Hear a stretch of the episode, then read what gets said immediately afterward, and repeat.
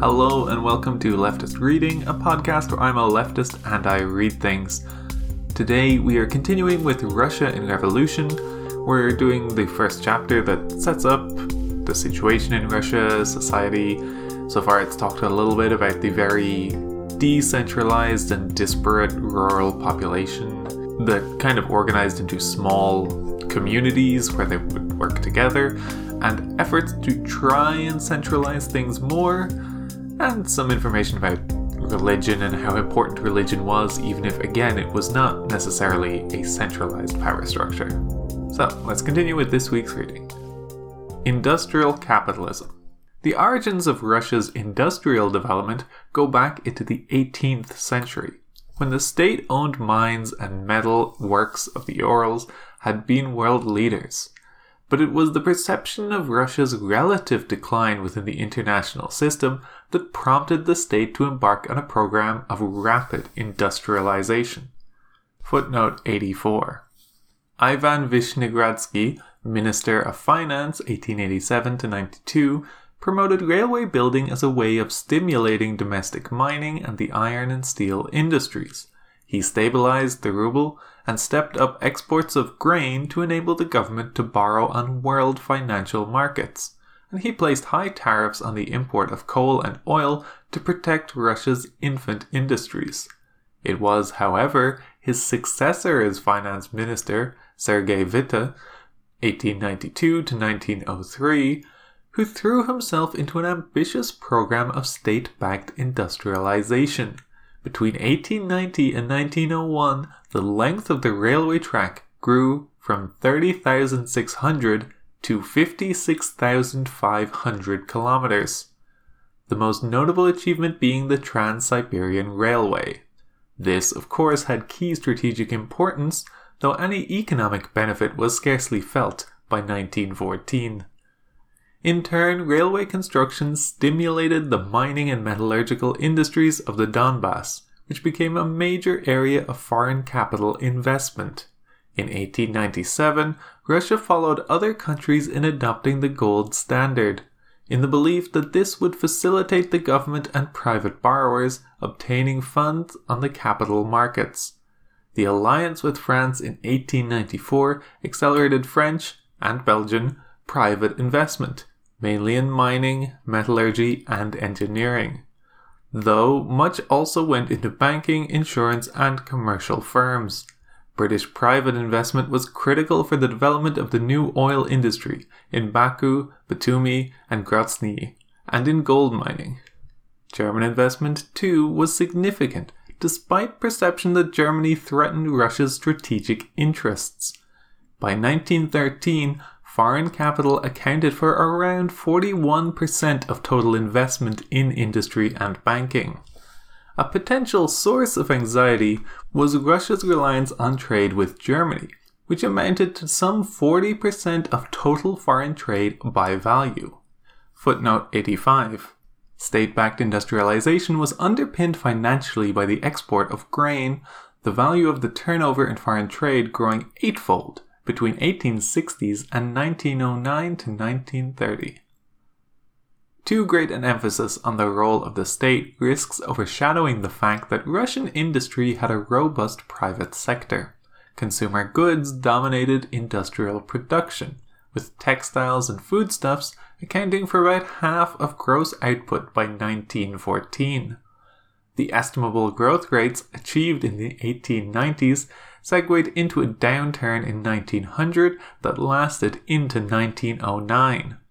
Therefore, the armaments program gave a new boost to industrial growth, with total output growing by 5% a year between 1909 and 1913, compared with an average of 3.4% a year between 1885 and 1913 as a whole. Footnote 86. By 1913, the Russian Empire ranked fifth in the league table of industrial nations, after the USA, Germany, Britain, and France. A significant achievement. Yet, in terms of output per head, Russia was closer to Bulgaria and Romania, US output being six times that of Russia on this measure. Moreover, Russia remained overwhelmingly an exporter of foodstuffs and an importer of finished and semi finished goods. The connection between industrialization and urbanization was not as close as in many countries, since textile entrepreneurs, in particular, took advantage of the supply of cheap labor by locating their factories in the countryside. Yet industry, and especially trade, were a crucial spur to the rapid growth of Russia's towns. The urban population doubled to 25.8 million between 1897 and 1917, although this still did not quite constitute a fifth of the empire's population. By 1913, there were 100 towns of over 50,000 inhabitants and more than 20 of over 100,000. Footnote 87. By 1914, St. Petersburg had a population of more than 2.2 million, making it the world's eighth largest city, and Moscow had a population of over 1.6 million. Recent historians have challenged the Chekhov inspired image of provincial cities as cultural deserts from which the educated longed to escape. Many provincial capitals boasted an intelligentsia that proudly mapped the natural history and ethnography of its region, building schools, museums, libraries, and theaters, and developing a local press. Footnote 88. The rise in the urban population was largely the result of peasant migration, though much of this was seasonal in character, with peasants returning to the countryside to help with the harvest. In 1900, the proportion of inhabitants of St. Petersburg who had not been born in the city was 69%. The rapid growth of the urban population led to severe overcrowding and appalling living conditions. An average of 3.2 persons lived in a single room apartment and 3.4 persons in a cellar, twice the average for Berlin, Vienna, or Paris. Footnote 89. St. Petersburg enjoyed the dubious distinction of being the most unsanitary capital in Europe. In 1910, more than 100,000 people died in a cholera epidemic. In 1920, 42% of homes were found to have no water supply or sewage disposal. Footnote 90. The rapidity of urban growth compelled municipal authorities to take responsibility for water supply, street lighting, transports, schools, and hospitals, but the quality of such services on average was extremely poor. This was partly because tax revenues were paltry, and partly because municipal authorities were often spectacularly incompetent. Moscow was something of an exception. By the First World War, the City Duma had overseen the installation of 20 kilometers of streets with electric lighting, a reasonable system of water supply and sewage, a tram network, and extensive free health facilities. In general, it fell to philanthropic organizations to provide basic medical and other services to the urban poor. The emerging class of industrialists and financiers was divided by region and by industrial sector, and these divisions translated into different orientations towards the autocracy although some industrialists emerged out of the traditional estate of merchants, kupeczeństwo, and, to a lesser extent, the estate of townspeople, meszczanie. Those who took up the opportunities offered by economic growth tended to go into commerce rather than industry. The textile manufacturers in the Moscow industrial region were the most influential sector of homegrown capitalists. They tended to be socially conservative and paternalistic in their style of management, many coming from old believer backgrounds. Unlike their counterparts in iron and steel, they did not depend on state orders, and after 1905 they were supportive of political reform, even forming a noisy progressist party. Footnote 91. By contrast, the textile manufacturers in the region around Lodz known as the Polish Manchester, were largely German and they adhered to an autocratic form of industrial relations. The critical sectors of heavy industry and transportation depended on the government for orders, subsidies, and preferential tariffs. So entrepreneurs in these sectors, many of whom were foreign, did little more than gripe at bureaucratic control. In St. Petersburg, the owners of metalworking and engineering works, together with the big bankers of the city, were fairly well organized, but primarily concerned with ensuring their influence within government circles rather than supporting reform in politics or the modernization of industrial relations. In the Donbass, owners of mines and iron foundries were often foreign. The Welshman John Hughes founded the iron works that grew into the city of Donetsk today, and it fell to the engineer managers, themselves ethnically mixed, to support modest reform of industrial relations, largely to minimize the turnover of workers. In general, industrialists of South Russia, as they called themselves, were happy to tolerate industrial relations that were paternalistic at best, iron fisted at worst, and were no champions of political reform. Footnote 92. Government policy was generally favorable to commerce and industry. Footnote 93.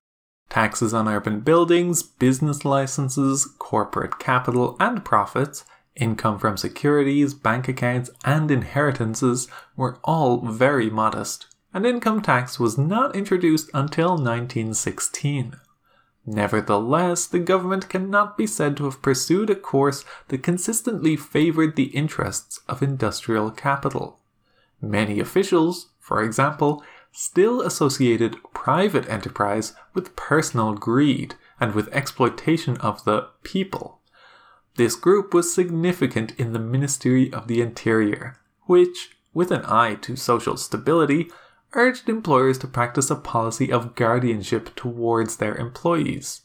The Ministry of Finance advocated a more modern style of industrial relations, supporting a modest degree of protective legislation, including a factory inspectorate set up as early as 1882. Yet, since the autocracy never failed to take the side of employers in the event of open conflict, the power of employers within the enterprise was barely limited by law. Working conditions were wretched.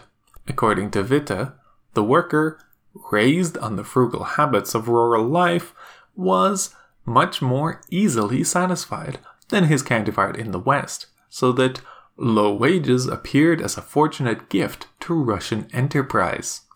Footnote 94. A 10 or 11 hour working day was commonplace. Workers sometimes slept at their machines or in filthy dormitories.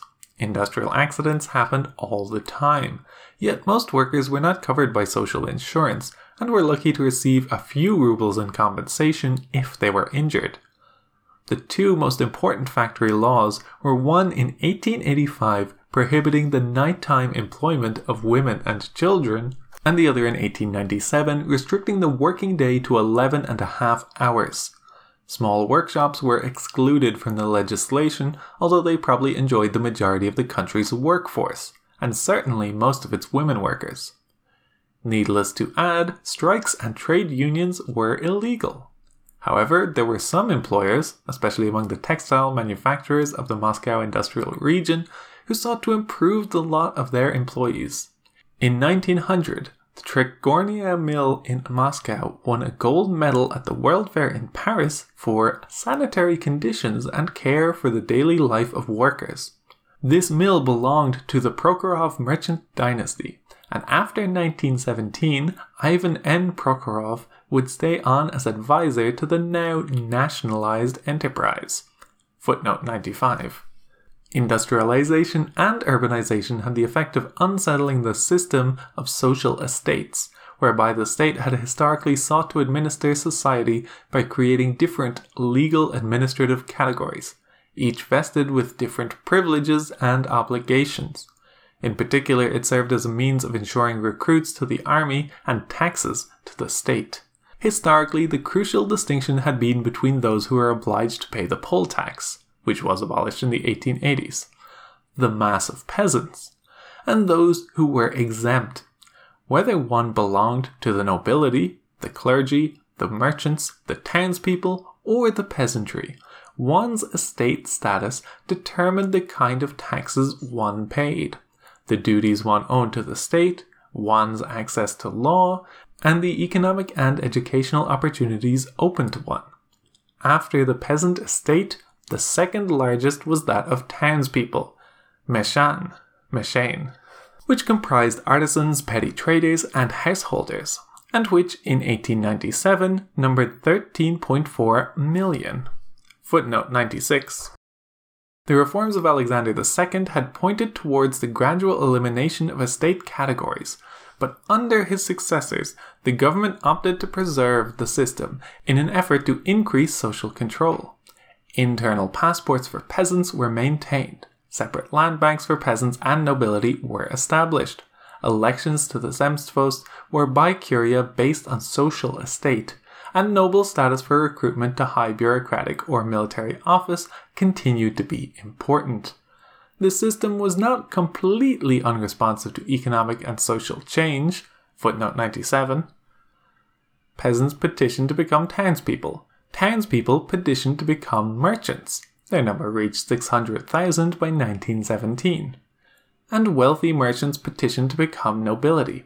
Nevertheless, the estates of merchants and, in particular, of townspeople, maintained a corporatist and patriarchal character that was increasingly at odds with social and cultural change. And from the end of the 19th century, the local boards that managed the affairs of each estate were increasingly strapped for cash more concerned with dispensing charity towards their needy members than with carrying out administrative functions. Footnote 98. Industrialization and urbanization created a working class that did not fit into the traditional system of social estates. Most workers continued to be classified officially as members of the peasant estate. In 1900, 2.81 million workers were employed in factories, mines, railways, and steamships. If one includes construction workers, artisans, labourers, forestry, and agricultural wage workers, then the total comes to 14 million. Footnote 99. The number employed in factories and mines grew to around 3.6 million in 1917, by which time the wage earning workforce was approaching 20 million. Footnote 100.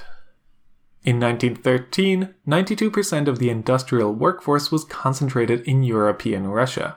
The proportion of the workforce in the oldest industrial center, the Urals, had fallen from 15.2% in the 1870s to 10.2% in 1913, while the share of the workforce in the Donbass had risen rapidly to 15.3%.